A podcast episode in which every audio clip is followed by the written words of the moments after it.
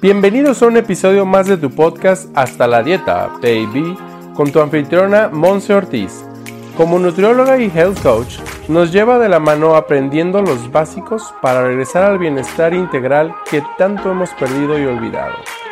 A través del análisis de libros, artículos científicos y ahora entrevistas, Monse Ortiz nos ofrece un espacio donde nuestras dudas sobre la nutrición integral se aclaran. Prepárate para aprender y aplicar. ¡Comenzamos! Hello, hello, bienvenido de regreso a tu podcast Hasta la Dieta Baby en nuestro episodio número 76 dirigido a poner un poquito de atención a este concepto llamado el índice glicémico o como lo llaman también índice glucémico. Mi nombre es Monse Ortiz desde la ciudad de Guadalajara, te saludo con mucho gusto. Y bueno, vamos a hablar de ello porque pues ahora sí que ya no es desconocido que la diabetes en el mundo es una pandemia literalmente, está considerada ya a nivel internacional como una pandemia y los casos siguen en crecimiento y crecimiento y crecimiento. Y bueno, de lo que te voy a platicar hoy no es exclusivamente para el uso de las personas con diabetes, sin embargo sí son las personas que más utilizan el cuidado y la atención de esta escala, ¿ok? Numérica en la cual se categorizan los alimentos, ahorita lo voy a explicar un poquito más, para entonces estar teniendo picos de glicemia, ¿ok? Elevaciones de azúcar en sangre muchísimo más controladas o que esto inclusive no suceda o no suceda tan frecuente, que es lo que queremos estar previniendo en la parte de una persona con diabetes, ¿ok? Así que te voy a platicar que existe literalmente una tendencia, una dieta con base en el índice glicémico. Tú sabes que yo no soy muy afín de la palabra dieta, sin embargo, bueno, es un plan de alimentación, es un estilo de vida en el cual se eligen ciertos alimentos con base en esta escala y se evitan otros debido a que son muy altos en esta parte de esta escala. ¿Ok? Entonces, primero, antes que nada, te voy a platicar que el índice glicémico está considerado en una escala del 0 al 100.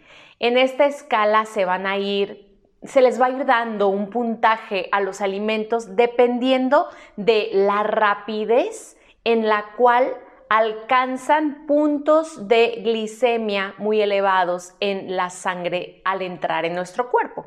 Entonces, va a haber alimentos que al momento de consumirlos en un periodo muy corto de minutos o de hora, se va a ver elevado nuestro aporte de glucosa en sangre, se va a ver disparado y entonces si tenemos por ahí algún tema con la insulina en nuestro cuerpo, no va a alcanzar o la cantidad de insulina que tenemos o el tiempo en el cual accionan estos alimentos para que entonces podamos satisfacer las necesidades que le estamos incluyendo al cuerpo. Entonces, estos son los alimentos que tienen alto índice glicémico. Y también existen los de mediano índice glicémico y los de bajo índice glicémico. Entonces, comúnmente para una persona que cursa con diabetes se mantiene la recomendación que se elijan los alimentos bajos en índice glicémico. Yo no te vengo a hacer el día de hoy una lista de esta categorización de mm, bajos, medianos, altos. Te voy a dar algunos ejemplos. Sin embargo, tú puedes ir a nuestro buscador estrella San Google y ahí puedes encontrar una lista, una categorización muchísimo más puntual.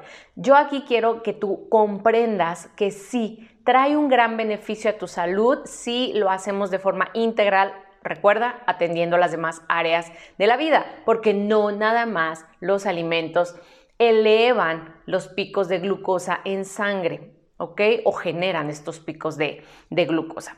Así que bueno, este tipo de dieta basada en el índice glicémico argumenta que, bueno, no todos los alimentos son iguales, ni siquiera deberían de ser tratados iguales, ¿ok? Los de bajo índice glicémico son los que vienen de 0, de un puntaje de 0 a 55. Los de mediano índice glicémico vienen de 56 a 69. Es un puntaje, es una escala. Y los de alto índice glicémico son los alimentos que tienen un puntaje de 70 o mayor a 70, es decir, de 70 a 100. ¿Ok? Así que bueno, los alimentos que tienen índice glicémico más bajo son los que se digieren y se absorben con más lentitud en el cuerpo. Y entonces lo que queremos es que durante más tiempo, número uno, estés más saciado, claro que sí, pero también número dos, haya la cantidad de insulina, porque la insulina es como una llave, vamos a llamarla así, una llave que abre la puerta para que la glucosa pase a nuestros tejidos y cumpla su función ideal. Sin embargo, cuando metemos demasiado índice glicémico o demasiada glucosa con demasiada rapidez a nuestro organismo, puede ser que la insulina que tengamos no alcance a abrir con la misma rapidez con la cual está demandando la glucosa que en ese momento está mm, recorriendo nuestro cuerpo principalmente a través de torrente sanguíneo, es decir, de nuestra sangre. ¿Ok? Y obviamente que los alimentos con índice glicémico alto se van a estar digiriendo y absorbiendo con mayor rapidez. Y entonces, no voy a decir que entonces son mejores o peores unos a los otros, simple y sencillamente es que tú puedas conocerlos, ¿ok? Y que obviamente podamos interactuar con ellos. Ejemplos, ¿ok? Todos los alimentos se pueden categorizar así. Sí, a excepción, la verdad es que no existe como tal una tabla en la cual esté el pescado, el pollo, mm, la carne, porque esos no tienen pues carga glicémica, ¿ok? No tienen aporte de carbohidratos, vamos a llamarlo así. Entonces, los que con mayor frecuencia se categorizan son aquellos que tienen algún aporte de carbohidrato. Y entonces los de bajo índice glicémico, obviamente porque no tienen aporte de carbohidratos, son la carne, el cordero, el pescado, el pollo. También la parte de las ah, zanahorias, el ajo, los espárragos, el aguacate, los frijoles, todo lo que tiene que ver con las legumbres básicamente, las nueces, el brócoli, eh, el coliflor, la cale o las lechugas y el aceite de oliva. Todos ellos nos van a estar manteniendo nuestro índice glicémico bajo, es decir, que van a entrar a nuestro organismo, van a tener un tiempo más largo de absorción, de digestión, no van a, a reclamarle a la insulina rápido, vente, porque tenemos mucha glucosa para entrar a los tejidos. No, se van a ir con calma con calma, ¿ok? Y esto puede beneficiar totalmente, no nada más a una persona con diabetes, sino a cualquiera persona que realmente esté queriendo tener algún tipo de objetivo relacionado con el impacto de tiempos de comida y de absorción de nutrientes. Los de mediano índice glicémico o medio índice glicémico se encuentra la sandía, los betabeles, las Mm, los elotes, ¿ok? Y también aquellas camote, por ejemplo, el camote, la papa, ¿ok? Porque de repente dicen, no, es que la papa tiene mucho carbohidrato, no te la comas. No, es que la sandía eh, te va a elevar, tiene mucho azúcar. Eso es lo que dice, así como comúnmente lo que escuchamos. Y bueno, no voy a hablar ahorita que si tiene mucho azúcar o no, simple y sencillamente sí tiene un índice glicémico más alto, ¿ok? Que si nos comemos, por ejemplo, una manzana, una manzana tiene un índice glicémico bajo, ¿ok? O una pera. Entonces, para los pacientes que cursan con diabetes, es mucho más recomendado poder consumir alimentos de índice glicémico bajo, ¿ok? Con más frecuencia. Oye, Monse, entonces una persona con diabetes no puede comer nunca sandía porque es índice glicémico medio.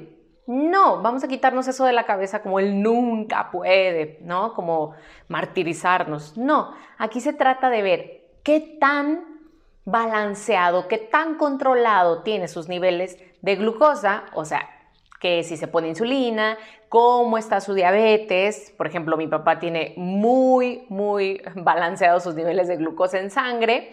Él amanece con 85, 90 en, azúcar en sangre, en glucosa, cuando tiene ya 20 años con diabetes. Entonces él ahorita, por ejemplo, está muy controlado porque aparte toma superfoods y todo esto. Entonces él se da el lujo de comer sandía y de comer otras cosas que tienen índice glicémico alto y no tiene este problema, ¿de acuerdo? Porque está balanceando también con el ejercicio, está balanceando también con su estilo de vida, no fuma, eh, toma muy ocasionalmente una cervecita el fin de semana. Ahí va la parte del balance y de integrar todo. Y bueno, ejemplos de alimentos con índice glicémico alto se encuentran obviamente todas las harinas refinadas. Por eso es que vuelvo a decir que este tipo como de dietas y de planes de alimentación, entre comillas, vienen a ser y vienen a tener cierto espejo, cierto reflejo a lo que tu servidora llama un estilo de vida saludable. Yo siempre te voy a recomendar esta parte de evitar, ir disminuyendo al menos el aporte de harinas refinadas en tu alimentación. También el pan blanco, la pasta blanca, por eso es que siempre estoy recomendándote lo integral. Si es que sigues consumiendo pan, bueno, que sea pan integral. Si es que consumes pasta, que sea pasta integral, arroz integral, para que entonces el índice glicémico que se genera, o bueno, que tienen esos alimentos y el impacto que tienen estos en tu organismo no sea súbito, esa es la palabra, que no tenga un impacto de eh, elevar tus niveles de glucosa en sangre exponencialmente y súbitamente y que luego entonces podamos tener una repercusión ahí. ¿Ok? El objetivo de esta dieta, de este tipo de alimentación, es poder, sí, controlar los niveles de glucosa en sangre o de azúcar en sangre para también estar controlando Mm, los niveles de digestión, como la calidad de la digestión que estamos teniendo.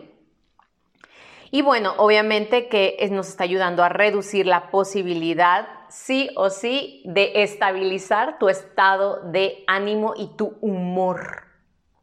Cuando se consumen grandes cantidades o, sí, grandes cantidades de alimentos de índice glicémico altos, o de diferentes formas, diferentes alimentos, pero todos de índice glicémico alto, entonces lo que sucede es que tu cuerpo necesita toda la energía para estarse enfocando en la digestión de los mismos y en la absorción de los mismos. Y entonces lo que hace es que literalmente te drena la energía. Y entonces tú andas eh, cabizbajo, triste, ansioso, te da hambre más rápido, ¿sí? porque está ahí la parte de que se elevó muy rápido la glucosa y también está esa demanda atendiéndose por la energía de tu cuerpo. Entonces, más rápido, a la media hora, a la hora, ya tienes hambre o tienes ansiedad, ¿ok? Y eso obviamente que es lo que no queremos, ¿ok?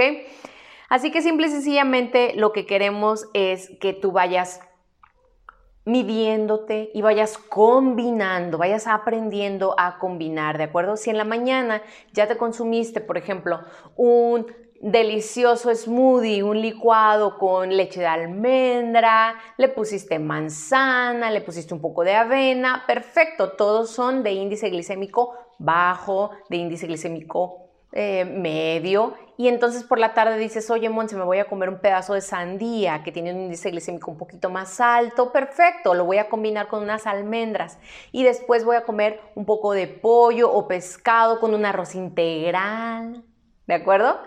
Esa es la parte de la magia en la nutrición, poder equilibrar, poder comer de todo equilibradamente, ¿ok?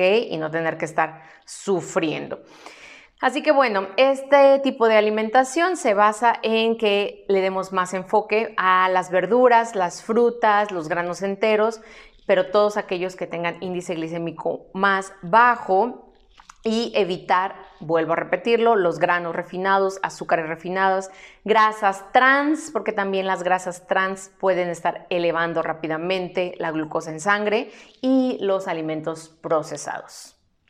Algunos de los pros, de las cosas a favor de este tipo de alimentación es que, bueno, no tenemos un conteo de calorías, no tienes que estarte obsesionando con contar cuántas calorías te da cada alimento que consumes. Realmente es muy sencillo de llevar a cabo, nos puede ayudar a reducir los riesgos de enfermedades cardiovasculares y a mejorar el control sobre la diabetes, como lo mencionaba. ¿Algún tipo de contras de esta alimentación? Bueno, podemos estar eh, necesitando a la mano algún tipo de tabla para revisar cuáles son esos alimentos de índice glicémico más bajo y poder evitar los de índice glicémico alto. Para una persona totalmente descontrolada en su diabetes, en sus niveles de glucosa en sangre, pues ni siquiera se le recomienda los de medio, ¿ok? Los de medio índice glicémico. Entonces sí es importante, pero eso está muy fácil solucionado en internet para que bajes tu, tu tablita. Y bueno, pudiera ser un poquito difícil esta parte de evitar los alimentos tan procesados, tan refinados, si es que una persona no ha empezado por eso. Recuerda que los cambios son graduales. Entonces, ¿qué haría yo? Primero empecemos a sustituir todos tus alimentos procesados, todas sus harinas refinadas, el alto consumo y exceso, diría yo, del consumo de refrescos en casa. Entonces, si te fijas, es como lo básico, lo básico de todos, de todas las dietas, de todos los términos de eh, planes de alimentación que tenemos. Así que bueno, si tú necesitas más información sobre esta tendencia de trabajar nuestra alimentación con base al índice glicémico de los alimentos, te invito a que me dejes tus comentarios en mis redes sociales Monse Ortiz Oficial y que también puedas evaluar este episodio, le dejes tus comentarios también, le pongas unas estrellitas aquí también. Y bien importante que compartas. Comparte con una persona, por ejemplo, que actualmente está cursando con una diabetes descontrolada o comparte también con alguien que tiene diabetes o está prediabético. Ahora, ¿cómo está esa tendencia? No, es que ya estoy prediabético. Es que mis papás tienen diabetes y entonces yo estoy predispuesto genéticamente a la diabetes. Bueno, entonces no nada más escuches estas recomendaciones, sino ponlas en práctica. Me va a encantar leerte, me va a encantar también poderte ayudar si es que tú tienes alguna duda o también que tú me puedas, pues ahora sí que compartir cómo es que tú controlas tus niveles de azúcar en sangre, si es que tú que me estás escuchando tienes esta situación de la diabetes o algún tipo de resistencia a la insulina en tu cuerpo. Te mando un gran abrazo y espero que esta información, como siempre, te sea de gran utilidad. Nos vemos a la próxima y gracias por ser todo lo que eres. Bye bye.